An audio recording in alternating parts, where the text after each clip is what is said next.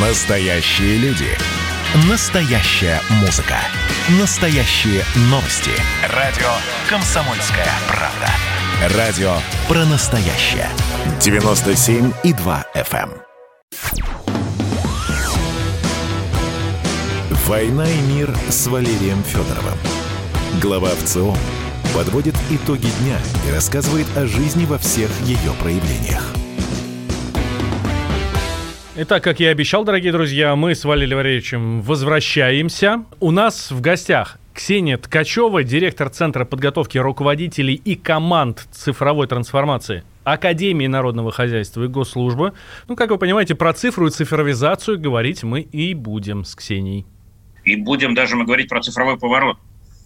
Да? Так называется э, доклад, который недавно э, был опубликован, я так понимаю, Ксения, вашими коллегами.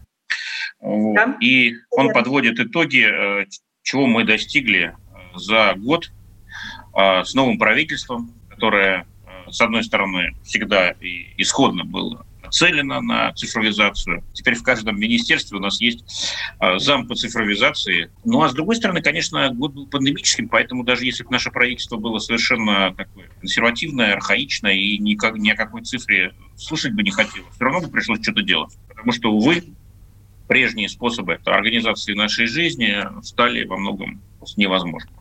А, и вот хотелось бы, Ксения, чтобы вы, как э, автор, соавтор доклада, а, подвели вот короткие выводы. Ну, на самом деле в фокусе нашего исследования было не только госуправление, да, и то, как государство справляется с цифровизацией, но и население. У нас был опрос репрезентативный всероссийский и бизнес. Мы также эм, э, изучали, как э, с этими вызовами, с которыми все мы столкнулись в прошлом году, справлялись, собственно, коммерческие компании. Ну, начну а, с госсектора, о котором вы прежде всего спросили. А он обнажил как раз ту проблему, что цифровизация до пандемии была не в фокусе внимания. То есть как раз новое правительство, да, оно пришло только-только накануне, можно сказать, пандемии, только начало внедрять какие-то да, новые методы, и тут, значит, это все началось. Пандемия действительно вынудила внедрять э, цифровые инструменты, перестраивать процессы, что до этого, если и было, то было довольно медленно, да. И в этом плане пандемия помогла э, государству в России, э, цифро, цифровизации государства в России, ускорению этих процессов. Но вместе с тем и э, сложности обнажились, которые были понятны до того, но здесь они просто стали э, препятствиями для быстрой цифровизации. Это как и нехватка кадров, которые бы могли это быстро и эффективно делать. Это где-то нехватка ресурсов, это сложности с законодательством, то есть много ограничений, иногда сложности с нехваткой ПО, потому что есть ограничения на только использование российского программного э, обеспечения на госслужбе, да, ну и финансы, да, несмотря на то, что это был один из приоритетов, все-таки не всегда хватает нашим ведомствам необходимых ресурсов ресурсов для того, чтобы и закупать ПО, и, если мы говорим о специалистах, это выплачивать рыночную зарплату для того, чтобы привлекать самых лучших, да, самых эффективных, самых профессиональных людей с рынка. Это вот что касается госуправления. Ну и скажу пару слов про население и бизнес, что меня удивило, да, что у нас э, население в основном занимает консервативную позицию, то есть это либо не реагирование на вызовы, то есть уход в такую стагнацию, да, экономию, либо же это ну, патерналистская стратегия, как мы назвали, то есть это расчет на то, что поможет государство, поможет какой-то внешний, да, внешний агент, вот, то есть мобилизационную стратегию, там чуть больше 10% населения придерживалось ей, то есть это активный поиск дополнительных источников заработка, как-то а, самообразование, обучение и так далее. То есть у нас все-таки, если мы говорим о населении, оно оказалось более консервативным, чем государство, да, и менее активно реагировало на те вызовы, которые там подарила пандемия нам а, в прошлом году. Ну и бизнес тоже. Я думала, что бизнес уже у нас, вот у меня такое было, да, а, обыденное, скажем так, представление о том, что бизнес в России предприятий более активно цифровизуются. На самом деле так оно и есть, но примерно одна четвертая бизнеса оказалась так, таким же, как государство. То есть мы увидели, что они оказались в стадии догоняющей цифровизации. Пандемия вынудила их э, изучать, э, что же, какие же есть инструменты, как можно в удаленном режиме продолжать существовать, как нужно менять процессы, чтобы не закрыться вследствие вот этих вот вызовов. Я правильно услышал? Всего четверть у нас бизнеса оказалась, значит, такой цифровизации? Да, да, всего четверть. Но это очень мало, потому что, собственно говоря, у нас экономика не конкурентная, мягко говоря, в большинстве секторов. Вот. Смысла значит, цифровизироваться большого бизнесу, э, который не сталкивается с реальной конкуренцией, особого нет. Ну, только если хочется какими-то модными фишечками похвастаться, вот, или если какой-нибудь там сын Гаварда или Ель окончил, э, приехал назад, папенька его пристроил, значит, в менеджмент вот, своего завода, и, значит, тот ему говорит, сейчас все делаем, как вот принято значит, в Нью-Йорке. Вот. Ну и все побежали там для виду. На самом деле думаю, что за идиотизм очередной, да? Ну, то есть какие стимулы-то? Нет никаких стимулов. И поэтому я думаю, честно говоря, что вот эта догоняющая модернизация, цифровизация для э, нашего бизнеса, она станет скорее такой всеобщей стратегией. А вы говорите, что всего одна четверть догоняет. А три четверти, значит, уже и до этого рассмотрели какой-то смысл в цифровизации, отнеслись к этому не только как к моде вот, или к чьей-то блаже, вот, а как к необходимому а, значит, такому тренду, в который надо вкладывать ресурсы. То есть вы сильно сейчас повысили мое мнение о нашем российском бизнесе. А вот что касается населения, ну, смотрите, все-таки год уже прошел, но смотрите, просидели мы два месяца в локдауне, нас выпустили осторожно, в Москве пораньше, значит, по стране попозже. Вот. Но как-то более-менее три месяца барахтались, вот, пытались оживить экономику, вернуться в нормальное состояние. Конец сентября, стоп. Топ-машина. Начинается вторая волна. Помню, мы участвовали в проекте Ранхикса э, по э, значит, обобщению итогов того, как Россия прошла первую волну. А, а огроменная книжка вышла, там страниц 800, замечательная. И тут опять все как бы по новой. То есть вот какими, какие стратегии из тех, которые были доступны гражданам за это время, ну, были действительно рациональными в условиях абсолютной непредсказуемости и самого протечения кризиса, и реакции государства на него. Ну, кто мог у нас, скажем, 20 марта в стране предположить, что через неделю мы все запремся в своих домах по распоряжению президента. Ну, и таких примеров уже немало. Да? Вот, там, блокировка карт, скажем, на передвижение транспортных, там, социальных в Москве, прочие ограничения. Например, там, в Петербурге можно в, рестора... в ресторанах зимой вот, и работать только на верандах. Ну, как бы, такие вещи, мне кажется, в принципе непрогнозируемы. Что мы хотим, какого автономного плавания, какой мобилизации ресурсов мы хотим от людей?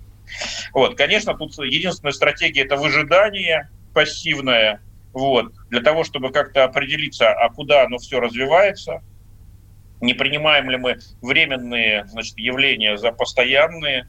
Вот. Ну и, конечно, так как жирок э, далеко не у всех есть, и он очень быстро истончается, это, конечно, надежда на поддержку, помощь со стороны государства в первую очередь. Кстати, она пришла. Не всем, но пришла. Вот, поэтому меня, честно говоря, вот ваш доклад очень порадовал. И это стало одним из поводов того, что мы сегодня с вами говорим. Но сейчас я бы хотел мостик немножко в будущее перевести, перебросить. Главный вопрос, что дальше? Как дальше будет проводить, проходить цифровая трансформация, каким темпом, какие новые направления, может какие-то уроки мы извлекли, э, значит, из э, непростого опыта этого года.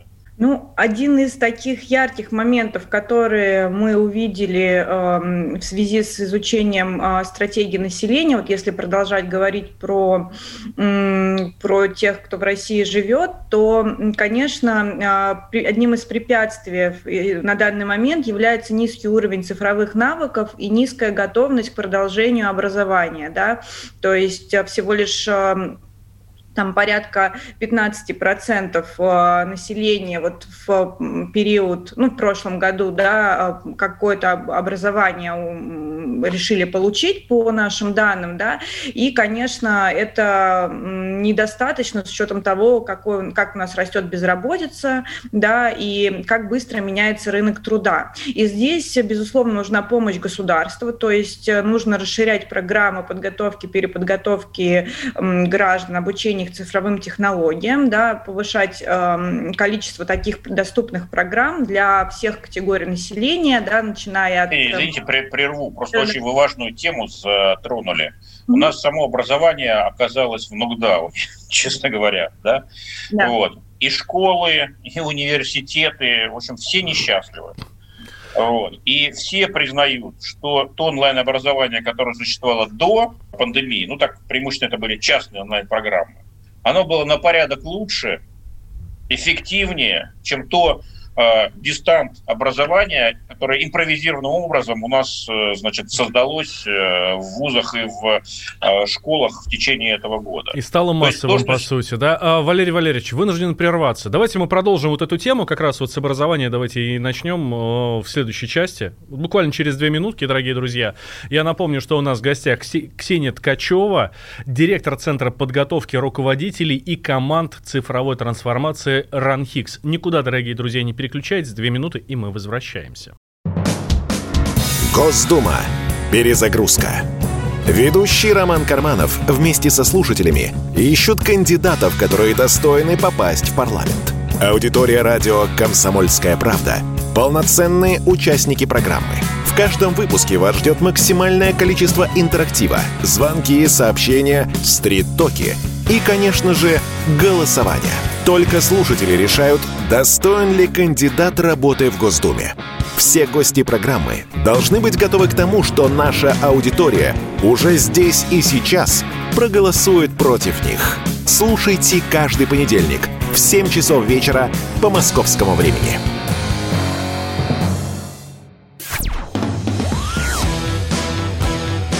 «Война и мир» с Валерием Федоровым. Глава ВЦО подводит итоги дня и рассказывает о жизни во всех ее проявлениях. Как я и обещал, мы вернулись в эфир радио «Комсомольская правда». Я Валентин Алфимов, рядом со мной глава Всероссийского центра изучения общественного мнения Валерий Федоров. И у нас в гостях э, Ксения Ткачева, директор Центра подготовки руководителей и команд цифровой трансформации Академии народного хозяйства и госслужбы. А, Ксения, да. Э, рискуя наступить на любимую мозоль, все-таки вы работаете в высшем учебном заведении. Вот. Э, хочу поставить вопрос. Да, надо, конечно, нам учиться. Учиться и не только руководителям команд да, цифровой трансформации, но и людям да, самых разных профессий, которые потеряли работу или работа уже их не устраивает по доходу или перспектив они там не видят. Надо учиться. Вопрос, у кого учиться, да, кто учить будет. Как говорили римляне, кто будет сторожить самих сторожей. Кому учить-то, если мы сами, в наши даже в том числе лучшие вузы, в этот пандемический год нормального онлайн-образования наладить не смогли. Я с вами соглашусь, потому что я видела, да, с чем столкнулась сфера образования, высшего образования и других уровней образования. Конечно, э, выяснилось, что те же вузы еще больше отстают по темпам цифровизации, чем вот наши государственные органы, которым там до какого-то времени тоже был много... А теперь еще и Zoom нам отключают, как известно. Вышки уже отключили, не знаю, до Ранхикс дошло уже ну, или нет? Там а, опровержение публиковал Zoom, что никаких ограничений ограничений для высшей школы экономики не было, поэтому это еще история не закончена, мне кажется, не Мои очень... Мои коллеги из вышки говорят, что да. работают Но... на да.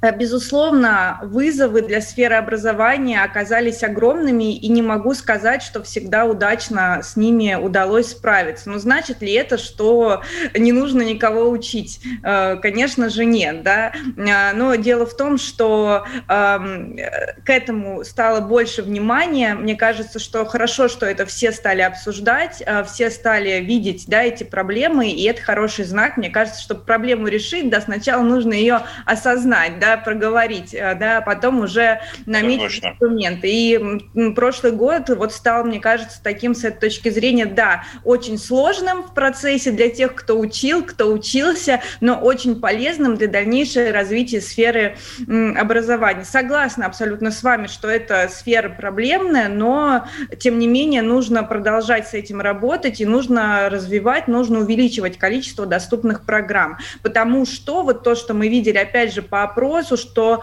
далеко не все наши сограждане пользуются цифровыми сервисами, да, хотя казалось бы, что это уже массово, но нет. Очень большие проблемы с доступностью и для возрастных категорий, да, и для тех, у кого ограниченные возможности, да, не все далеко сервисы, это еще одна огромная проблема, адаптированы для, ну, разных категорий граждан, слабовидящих, слабовидящих, слабослышащих, ограниченных да, в, ну, в движении и так далее. И, и этим а, людям до сих пор недоступны сервисы, которые могли бы быть доступны, да, но это уже следующая проблема после именно навыков, да. И, э, собственно, вот э, у меня нет ответа готового на вопрос, кому учить. У меня есть э, ответ такой, что государству нужно продолжать держать это в фокусе, привлекать лучших специалистов и в это вкладывать ресурсы, да, в сферу образования и ее развития. Вот. И э, что касается бизнеса, все-таки не хочу его терять из фокуса внимания. Здесь, на мой взгляд, очень важна регуляторный аспект, то есть количество законов, которые регулируют наш бизнес, да, и ограничивают его в развитии, да, это количество проверок, с которыми сталкивается наш бизнес, да, которые, ну, к сожалению, не всегда целесообразны, не всегда оправданы и заставляют бизнес там тратить время и ресурсы вот на то, чтобы их проходить и продолжать просто существовать. Ну и, собственно, поддержка государства, вот опять же, что мы увидели по результатам нашего исследования, что было этой поддержки недостаточно, а, бизнес сталкивался с очень серьезными проблемами, проблемами, в том числе и финансовыми, и ожидал большую поддержку от государства, которую, ну, к сожалению, в основном не получил. Мне вспоминается значит, известное выражение, что нет людей, которые были бы довольны своей зарплатой. Вот. И я, честно говоря, удивлен был бы, узнав, что бизнес в какой-то стране говорил о том, что говорит о том, что ему достаточно, не надо больше помогать. Ну, конечно, значит, все требуют все больше, больше и больше. Аппетит приходит во время еды. Вообще, в идеале, любой бизнес, значит, э, сел бы полностью на государственное обеспечение, но, как по формуле известной, да, э, значит, приватизация прибылей, национализация убытков. Вот, поэтому, ну, как бы все эти результаты опросов, э, уверен, были они проведены очень качественно, надежно, по всем высоким стандартам, но при оценке и анализе того, что получилось, надо, э, конечно, понимать, что отвечают на эти вопросы люди. Люди с их интересами, с их э, местом в системе разделения труда. Вот. И, конечно, верить всему, что они говорят, ну, нельзя. Да, надо понимать, что любой бизнесмен заинтересован в том, чтобы его никто не контролировал и не проверял, но при этом помогал всеми силами, желательно деньгами. Вот. И потом даже не спрашивал отчета, на что они пошли. Вот. Но, извините, посмотрите на сторону государства, которому за все это платить и отчитываться перед гражданами. Вот. И опять-таки известно, что разные были стратегии поддержки э, экономики. Да? Кто-то поддерживал спрос, раздавая деньги непосредственно людям, да, американская система а кто-то поддерживал предложение, раздавая деньги преимущественно бизнесам, для того, чтобы они сохраняли там, рабочие места, там, выпуск и так далее. Вот это преимущественно русская модель, да, российская. Все-таки мы больше предприятиям помогали, гражданам тоже, но в существенно меньшей степени. Вот, поэтому, ну, как бы тут все не так просто, да, значит, как э, следует из э, ответов только наших замечательных, уважаемых бизнесменов, им Бог здоровья. Вопрос. Очень короткий, Валерий Валерьевич, у нас минута до конца. Очень короткий. Вы готовите, э, значит, руководителей цифровой трансформации. Получается или нет? Сколько уже подготовили? Ну, именно руководитель. У нас сейчас учится третья группа, 50 человек, всего с ней 150. Не все доходят до конца да, обучения. Порядка там 130 человек. Я думаю, к концу этого года уже можем эту цифру сможем назвать. Команда Какие посты они займут? Они занимают посты заместителей министров, заместителей руководителей агентств, федеральных и служб, то есть они напрямую отвечают за цифровизацию как самого ведомства, да, как самого Понятно. органа. То есть это элита цифровизации, я бы так сказал, да? Вот, да. капитаны и генералы цифровизации. А, цифровой ну, спецназ. Цифровой спецназ, замечательно. Ну что, спасибо. Желаем успеха вашим э, значит, капитанам трансформации и вашему центру. Вот, будем и дальше внимательно следить за вашими э, докладами и по возможности приглашать, э, обсуждать итоги, делиться. Я напомню, что у нас в гостях была Ксения Ткачева, директор Центра подготовки руководителей и команд цифровой трансформации РАНХИКС. Никуда, дорогие друзья, не переключайтесь. Мы с Валерием Валерьевичем э, вернемся к вам сразу после новостей.